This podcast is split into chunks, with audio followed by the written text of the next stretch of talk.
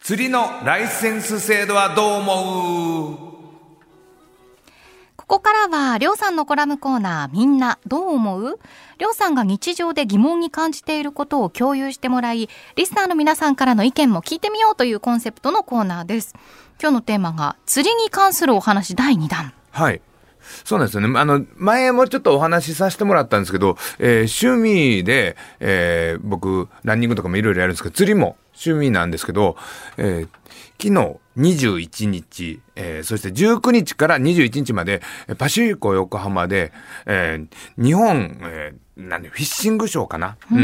フィッシングショーでフェスティバルだ。えー大阪の方はね。釣りフェスティバルに、2024っていうのをね、ちょっと行ってきたんですけども、あのーもちろん、釣りフェスティバルなので、釣りの道具の新しい新作が出ましたって、釣り好きな人がやっぱいっぱい集まるようなイベントで、僕結構顔を出してて、今までも何度も行ってるんですけど、あ、こんな新しいやつを島野から出たんだなとかいうのを発表して、ほんでそれが、えー何月かに問屋さんに出るみたいなことを発表するような場なんですけれども、今回ちょっと気になったのが、あの、子供が多かったような気がして、お子さん？うん。あのね、もともと、まあ、今回が気になったのかわからないですけど、基本的なことで言うと、あのー釣り業界だけじゃなくて、どこの業界もだと思いますけども、子供とかに広げていかないと、やっぱり、この先が短いっていうこともあって多分力を入れてきたのかなというふうなことを思いながら、えー子供だけのなんかプレゼントがあったりとか、そういうのが各メーカーさんだったり、えー日本釣り振興会とかだったりがいろんな、えーライフ、な、なんだろうな、ワークショップとか、はあ。えーえーマナーの更新のやつとか、えーステージを作ったりしてやってたんですよね。それでそういうようなことが多いなっていうのが少し気になってたんですけど、あ、冷静に考えた時に、あのー釣り場がどんどんなくなっているっていう風な話も、えー前一度させてもらったんですけど、それがやっぱ、どんどん広がっていってると。関東は僕が前し釣りできてたとこもできなくなってる場所いっぱいあるんですけど、それが地方にもどんどん広がっていき、あの、それが問題としては、えーゴミが、釣り糸が落ちてたり、えー入ってはいけないところに入って危ないことがあったり、もしくは、あのー漁師さんとかのロープとかに釣り糸が絡まってたり、とかいうのがあって、もうそれだったらここ釣り禁止だねっていうことがあり、ほんで、子供たちにはだけど、釣りで遊んでほしいし、自然と遊んでほしいじゃないですか。だからマナーの向上ということで、いろいろ皆さん、えー、そういうのワークショップとかで教えたりしているようなことが目に、えーついたなと思うんです。やってるんですよ、たくさん。うん。なんか以前、うん。朝霞、埼玉の朝霞の方に取材に行った時に川があったんですよ。うん。で、そこで埼玉にいる魚みたいなブースもあって、すごいいろんな魚がいて、そしたら小学生の子が話しかけてきて、はい。これなんとかかんとかだよ、みたいな。うんなんとかなんとかなんとかなんとかウミガメで、はいはいはい。なんとかどこど、全部覚えてないんだけど、なんかインドネシアの、みたいな。え、さかなクンと思って、そういう子が今いっぱいいるみたいで、今度水族館行くんだとか言ってて、だから中身に興味あって、将来の多分釣り人口にはなるんでしょうけれども、マナーの面もちゃん。と教えなきゃいけないってことなんですね。で、マナーのことを教えている文化ができてて、おそらくですけど、それこそ今、電車とかなんか乗ったりするのも、若い子でもちょっと目立って、あれ？とかマナーがとかいうこともありかもわかんないですけど、マナーしっかりしてる子の方が多くないですか？若い子の方いやが。本当それはね、もうすべてにおいて言えますね。コンビニとかのレジのやり取りとかで若い人が一番ちゃんとしてるっていう。とか、そういうのがあって、実はだから僕気になったのが子供たちにも教えてるんですけど、あれ、大人とかがやっぱりどうしても釣りとか、えーそういうようなものって昔からあるじゃないですか。ほんで、島国なんで日本ってめちゃめちゃ他の国より環境が整ってるわけですよ。海とかと接する、山、えー川と接するとことが。魚釣りにこんなに、あの、接する機会が多い国なかなかないと思うんですよね。それもあって、だけど釣り禁止ってなってやってったりするんですけど、僕なぜライセンス制にした方がいいかなっていうようなところは、実は、えっと、漁協が絡んでるところ、えっと、川でも漁協く、漁業組合がないところは、実は釣っても OK だったりするんですけど、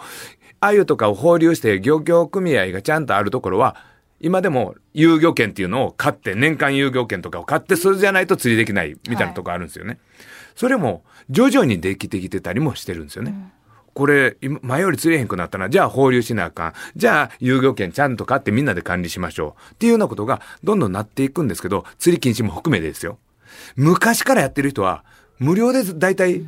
やってたわけですよ。だから、大体何か、え、ここ前ま、前までは釣り OK やったよ。だけど釣り禁止にした場所もあるわけです。そういうようなとこに入っていくのって大体昔からやってる人の方が実は多かったりするんですよね。変わったことを知らない。そうなんですよ。なので、それだったら、海外とかは、ライセンス制やって、罰金がすんごい高いんですよ。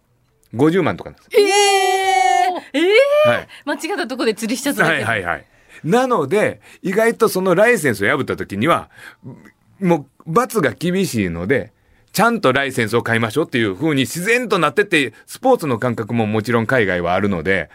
そういう風に定着してったので、ちょっと若い子とかは多分それ当たり前になってったらなるんじゃないかな。もしくは、すんごい罰金とかをしっかりやれば、もしくはマナーがもっと向上するんじゃないか。確かに。うん。そしたら、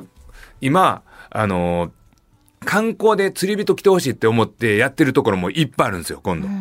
そうすると、観光業のために、えーいろいろオープンにするにはマナーを向上しないと、その、今、釣り禁止の港はオープンにならないので、どうにか、一度ライセンス制にして、俺は、みんなの意識を一回ガツンと高める時期ををやるべきじゃないかなと。それはそのままやってもいいですし、あ、もうみんなのマナーが定着したなと思ったらオープンにしてもいいんじゃないかなと思って、僕ちょっとなんとなくそんなことを思ってたんですけど、多分若い子俺大丈夫な気しますね、それでも。う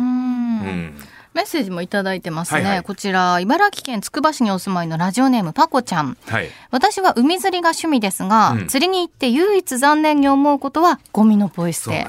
タバコや餌の袋、釣り針のついた糸の放置ですよね。落ちているゴミは、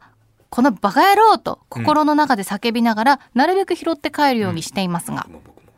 自分自身も根がかりうんなどして糸を切らざるを得ない時もあるし、釣りをすること自体がやはり環境に悪いのかなとも感じ、複雑な思いではあります。うん実際、茨城の漁港はゴミ問題で釣り禁止になっているところが多いです。うん日本でもライセンスまで導入するかどうかは議論があると思いますが、せめてゴミは持ち帰るとか、うん当たり前のことは釣り人たちに守ってもらいたいですね。これはね、どうにかみんなやるようになんとなくできてきてますけど、まださっきも言ったように、昔からやってたし、ここいいやんとか、今人が行ってないから釣れるとか、思いで行っちゃったりする人もいるので、そういうのをやめていかないと解放されることはないので、釣り人は特に。そして俺は、そんなんもう、しっかりもう、一回罰金取って、俺は、うん、みんなで向上を一回した方がいいんじゃないかなと思いますけどね。マナーまたはライセそうンスでってそいううところそうそうそうそう。ですね。マナーの次だもんな、もう。もうだいぶマナー上がってきましたよ。うん。僕、本当に袋持って、ゴミを、釣りのゴミを持って、その、そこに入れてる人結構多いですよ、今。僕もやりますし。うんなので、マナーだいぶ上がってきたと思うんで、一部の人のせいで亡くなることと、プラスアルファもう、その人をやっつけるにはどうしたらいいかを考えたときに、思い切って、とんでもない罰金をやるのはどうだろうって思うようになってきました。うんはい。今日は田村亮のみんなどう思う、釣りのライセンス制度。このコラム、ポッドキャスト、アマゾンミュージック、スポティファイ、YouTube でもお聞きいただけます。